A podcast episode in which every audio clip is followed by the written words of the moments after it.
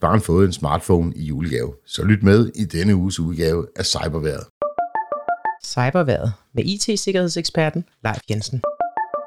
Ifølge en undersøgelse lavet af virksomheden Common Sense, så viser resultatet, at 43% af børn imellem 8 og 12 år allerede har en smartphone, og 57% har en tablet.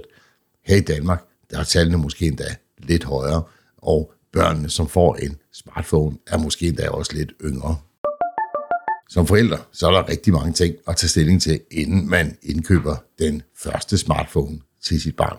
Den nemme del, det er selvfølgelig, hvad for en telefon det skal være. Enten så skal det være en iPhone, eller også så skal det være en Android-baseret telefon. Og her der er det i høj grad både kammeraterne og moden, som hjælper med at vælge. Se, øh, der er nogle andre ting, som man bør tænke over, inden man går i gang med projektet.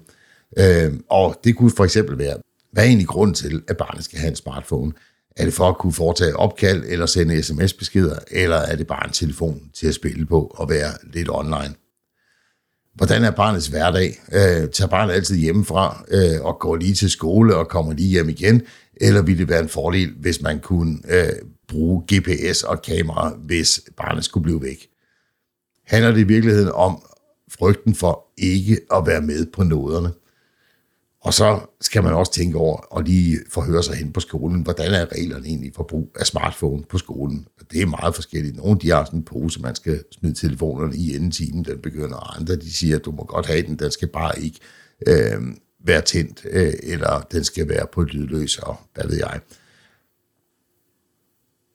Og så kommer det, det og så kommer det til det her med at have snakket om på forhånd, vil barnet dele tvivlsomme øh, online-oplevelser med dig, sådan at I kan tale om, hvad der sker. Bliver der overhovedet snakket om privatliv og internetsikkerhed hjemme hos jer eller i skolen? Og der er sikkert mange flere gode spørgsmål. Her der kommer i hvert fald mine 10 råd til, hvordan man hjælper barnet med at tage en smartphone i brug, og hvad man gør, inden man går i gang med projektet. Nummer 1. Du bør have styr på dit barns smartphone, Både Android og iPhone-baserede smartphones, de giver mulighed for at sætte forældrekontroller op, så du kan bestemme, hvad der må installeres på den. Nummer to. Overvej operativsystemet, altså om smartphone den skal være baseret på Android eller iOS fra Apple. Det er som regel altid nemmere, hvis barnets smartphone er den samme, øh, type som den, du selv har. Ikke nødvendigvis den samme model, men i hvert fald, at øh, hvis du har en iPhone, så er det lidt nemmere at hjælpe barnet, hvis barnet også har en iPhone. Lad være med at bruge mobiltelefonen som straf. Det vil sige, hvis ikke du lige vasker op, så er der altså ingen mobiltelefon de næste 14 dage. Børnene nu om dagen, de bruger deres smartphone til at holde forbindelser med deres venner, og det er altså ikke særlig smart at disconnecte dem fra deres venner, bare fordi de ikke har vasket op. Det er i hvert fald min mening.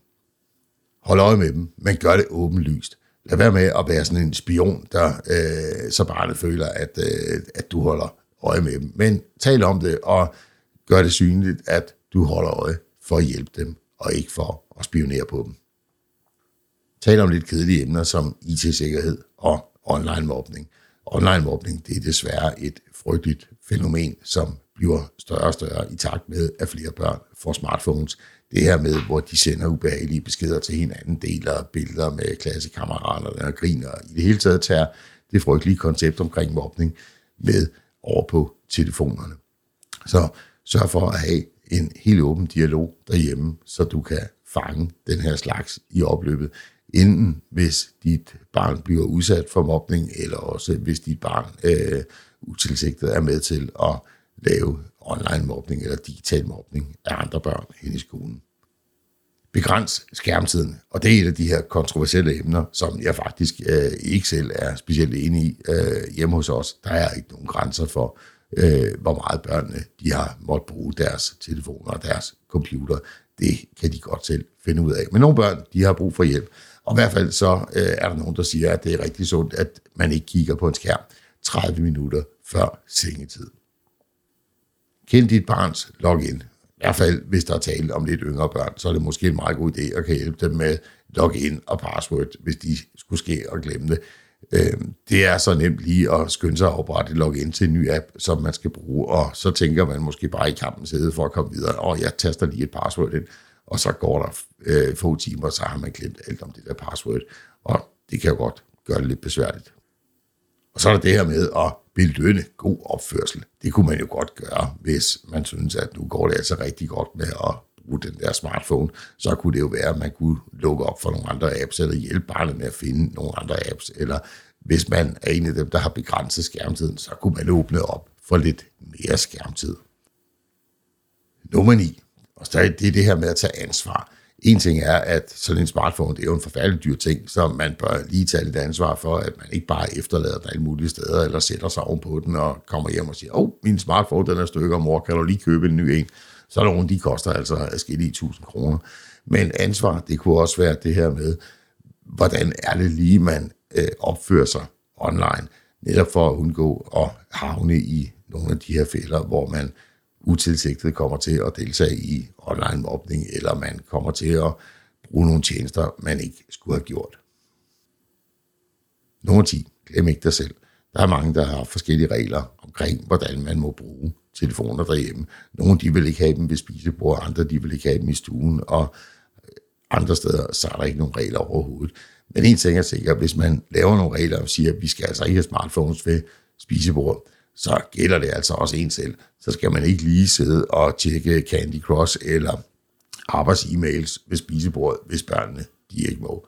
Husk, de reflekterer alt, hvad du gør. Så hvis du udviser god opførsel, både i forhold til brug af din smartphone, men også generelt i forhold til at være online på internettet, jamen så vil dit barn helt sikkert reflektere det, og det vil være medvirkende til, at I får en mere åben dialog omkring, hvordan er man sikker, når man er online.